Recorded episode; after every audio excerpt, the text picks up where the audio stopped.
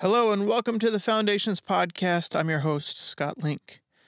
Last time we talked about how to study the Bible, and today we're going to look at, uh, well, how we look at things. There are some hard things to understand in the Bible, and we're going to look at them and try to understand how we view the world when we look through an eternal lens versus looking through the lens of Western civilization. So today we're going to talk about slavery, polygamy, and other bad things in the Bible. But first, a short advertisement. If you're interested in seeing how kids are developing the skills to defend their faith, how they learn to research and know what they believe and why, if you're interested in homeschooling or like watching junior high and high school students work to improve through competition, then check out my documentary film called If My Judges Are Ready. It's a competitive speech and debate documentary available on Amazon Prime, Christian Cinema, and other streaming platforms. You can visit speechdebatedoc.com for more information. That's speechdebatedoc.com. Okay, a couple of ground rules for this episode as we begin. Um, the Bible contains history books, and those books record history as it happened, not as we would like it to be. The events recorded in these books are what happened the good, the bad, and the ugly. Just because something is recorded in the Bible does not mean that God approves of what happened. In addition, we look at things in light of our experiences growing up in Western civilization as part of the New Covenant, and in a world that has been changed by the presence of Jesus Christ and his influence over the last several centuries. Our lives and our priorities and customs are very, very different from the ancient world. Now, I'm not trying to excuse sinful behavior or bad actions. I'm saying that some of our norms and expectations differ from what people in that time expected and accepted. So, let's get started with slavery. I'm not going to read every verse that mentions slavery, but just enough to kind of get a gist of what the Bible says about it. I, once again, I challenge you to do your own reading and research. Always do your own reading and research. So let's dive in. Does the Bible say slavery is okay? Leviticus 25:44 and following says the Israelites can buy slaves, but not if they are from Israel. It states, As for your male and female slaves whom you may have, you may buy male and female slaves from among the nations that are around you. You may also buy from the strangers who sojourn with you and their clans that are with you, who have been born in your land, and they may be your property. You may bequeath them to your sons after you to inherit as a possession forever. You may make slaves of them, but over your brothers, the people of Israel, you shall not rule, one over another ruthlessly. Exodus 21, 2 through 6, talks about how Israeli slaves should be treated, specifically when they should be released, and how families should be handled. Starting with verse 2 When you buy a Hebrew slave, he is to serve for six years. Then in the seventh, he is to leave as a free man without paying anything. If he arrives alone, he is to leave alone. If he arrives with a wife, his wife is to leave with him. If his master gives him a wife and she bears him sons or daughters, the wife and her children belong to her master, and the man must leave alone. But if the slave declares, I love my master, my wife, and my children, I do not want to leave as a free man, his master is to bring him to the judges and then bring him to the door or doorpost. His master will pierce his ear with an awl, and he will serve his master for life. They will actually put him up next to the doorpost and take the awl and drive it through the ear into the wood of the door, doorpost, basically um, signifying that he is now part of that household forever. So that's a couple of Old Testament passages, uh, but it's not just the Old Testament. The New Testament talks about slavery in what can only be described as positive terms. Colossians 4 1 says, Masters, treat your slaves justly and fairly, knowing that you also have a master in heaven. Ephesians 6 5. Slaves, obey your earthly masters with fear and trembling, with a sincere heart, as you would Christ. Titus 2 9 and 10. Slaves are to be submissive to their own masters in everything. They are to be well pleasing, not argumentative, not pilfering, but showing all good faith, so that in everything they may adorn the doctrine of God our Savior. 1 Timothy 6 1 through 2. Let all who are under the yoke as slaves regard their own masters as worthy of all honor, so that the name of God and the teaching may not be reviled. Those who have believing masters must not be disrespectful on the ground that they are brothers. Rather, they must serve all the better, since those who benefit by their good service are believers and beloved. Teach and urge these things.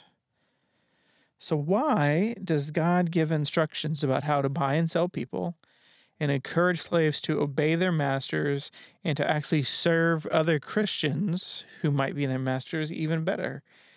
If God doesn't think that slavery is an okay thing?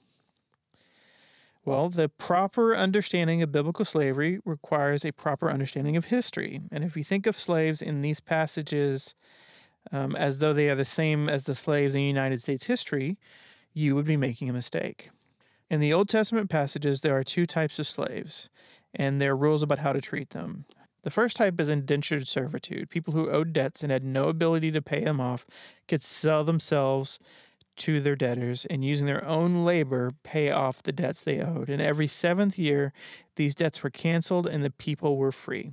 And the second type were foreign prisoners of war. There is a third sort of kind called the Nedalim. They were a clerical order who served the Levites during menial labor for them. They assisted in the temple. Now, with any slave, if they were abused, they were to be set free immediately. For those who indentured themselves in the Nedalim, their station was voluntary. Now, for the war prisoner, that's that's not so much a voluntary thing.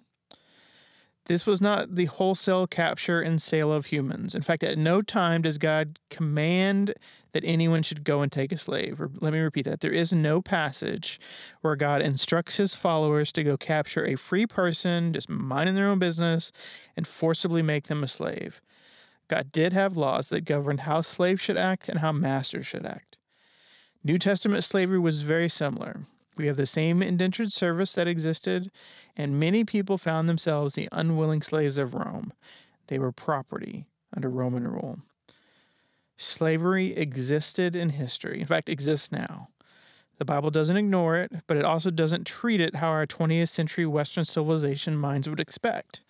The Bible is not concerned with righting every wrong in the fallen world. The Bible was not written to deal with the issue of slavery. It was written to show us regardless of our status, how to be reconciled to God. In fact, the suffering of people on earth is often cast into an eternal perspective.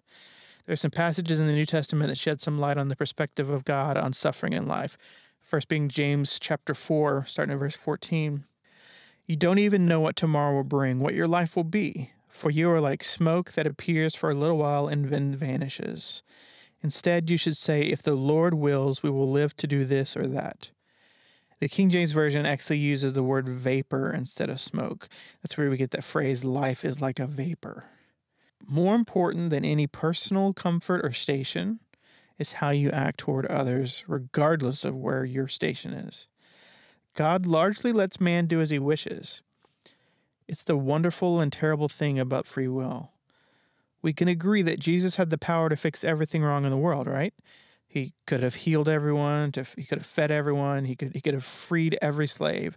Could have stopped all suffering on this planet. But he didn't do it, and he still doesn't do it today. In Matthew chapter 4, you see Jesus tempted in three ways. He was tempted to provide for physical needs, his own.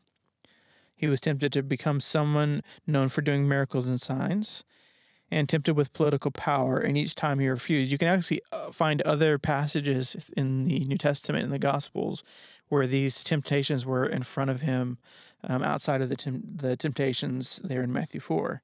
So, why didn't Jesus want to be a political power? Why didn't he want to do those things? We talked some about the political power before, but ultimately it wasn't his purpose.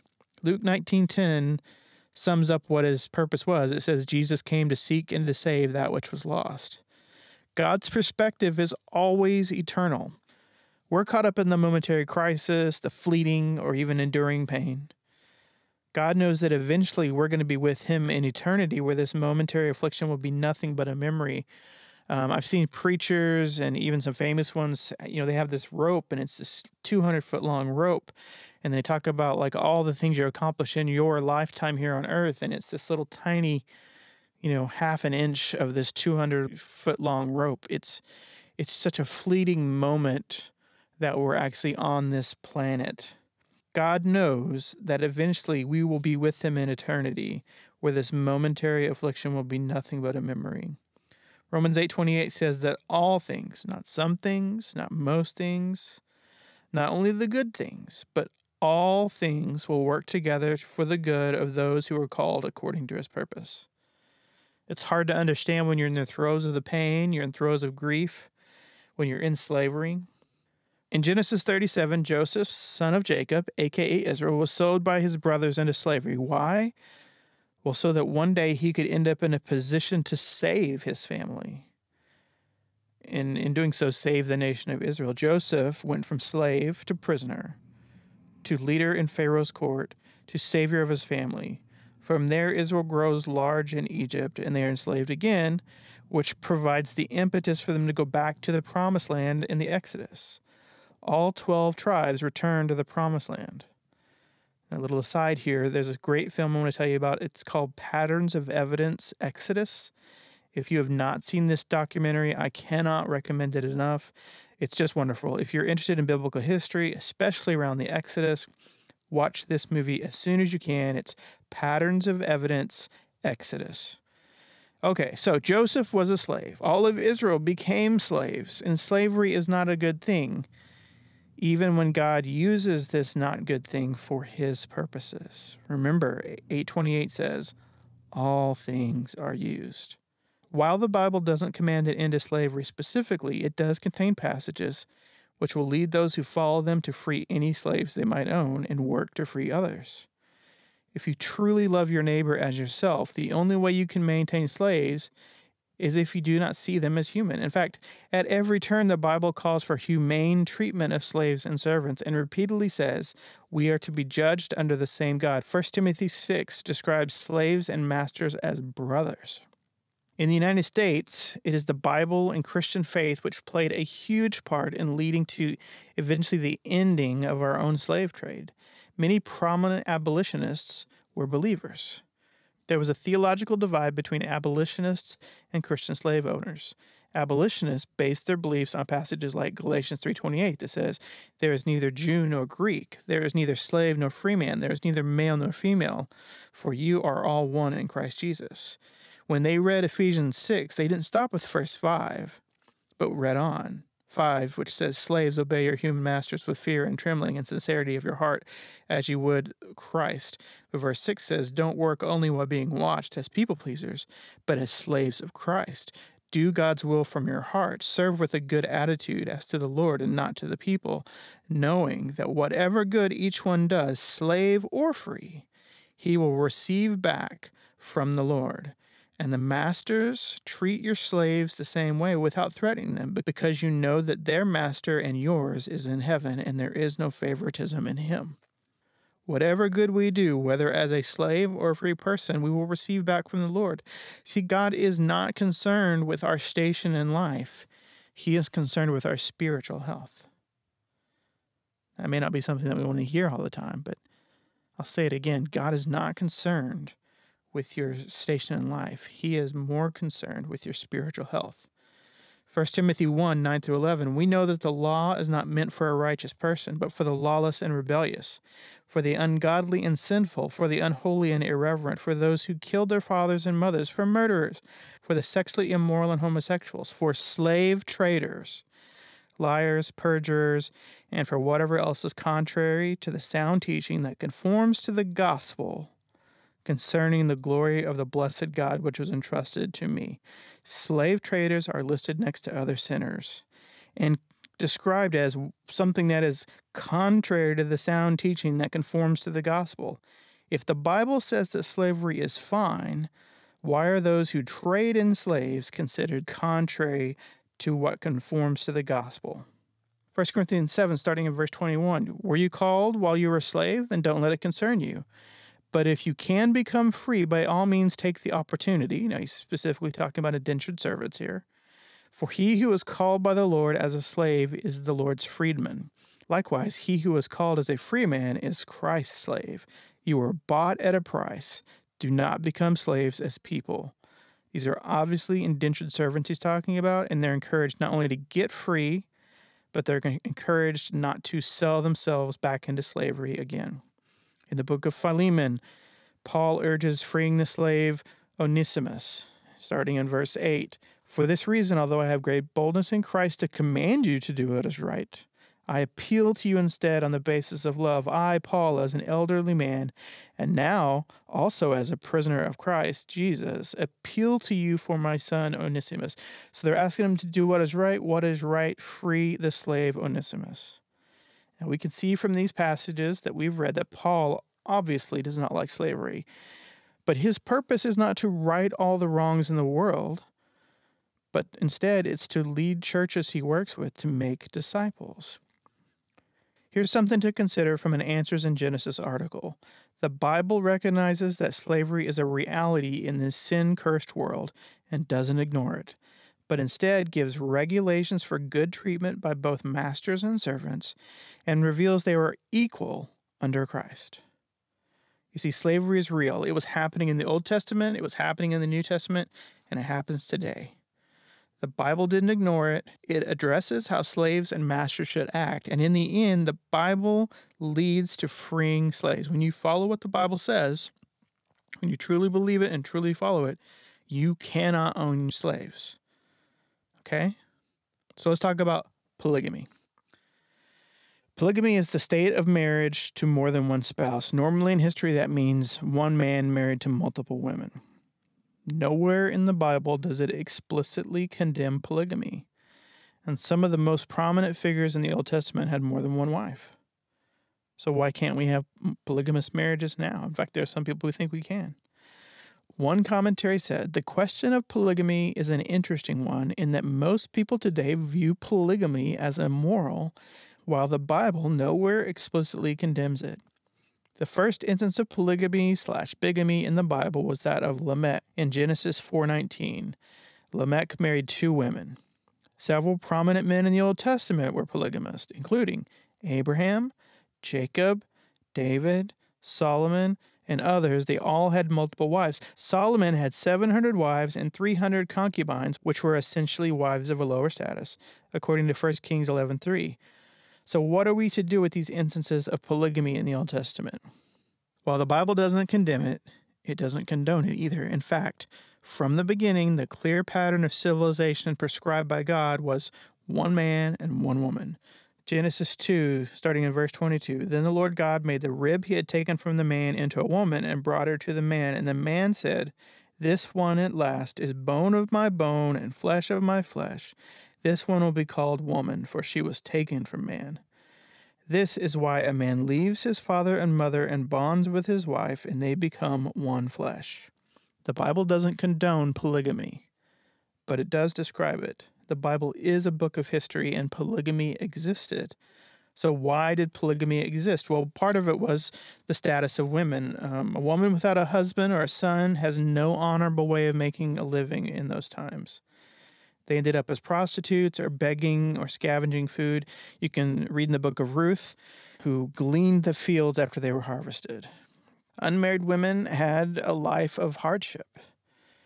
And obviously, there's also a desire for more wealth. And the, if you have more wealth, you need more people to tend the farm and to take care of things. See, wealth there isn't money in a bank, it's actually how many cattle you own, it's how big your property is people with more than one wife were most likely wealthy people because that meant more people they had to take care of, and people with large herds and large amounts of land needed more people to tend them. And then there were kings. A lot of times, kings were married to more than one woman for political purposes. That's actually how Solomon got 700 wives. So, from a Focus on the Family article, it says if you study these biblical instances of polygamy in detail, you'll discover that none of them is portrayed in a positive light. In every case, the practices of keeping multiple wives results in problems for the king or patriarch in question. In some of the cases, those problems are very serious. If you doubt this, take a closer look at the lives of Abraham, Jacob, and David. Solomon is the best known and most extreme example of this principle. In the end, it was his many wives who led him into idolatry and destroyed his faith in the Lord. polygamy existed. It was never God's plan. Deuteronomy 17, starting in verse 17, says this about kings He must not acquire many wives for himself so that his heart won't go astray. Now we know that even the wisest of men, Solomon, can have this happen when they have multiple wives. First Kings uh, chapter 11, starting in verse 3. Solomon had 700 wives who were princesses and 300 who were concubines, and they turned his heart away. When Solomon was old, his wives turned his heart away to follow other gods. He was not wholeheartedly devoted to the Lord his God as his father David had been. In the New Testament, Titus talks about elders being husbands of one wife. Now, this really isn't about monogamy or polygamy, but literally it means being a one woman man.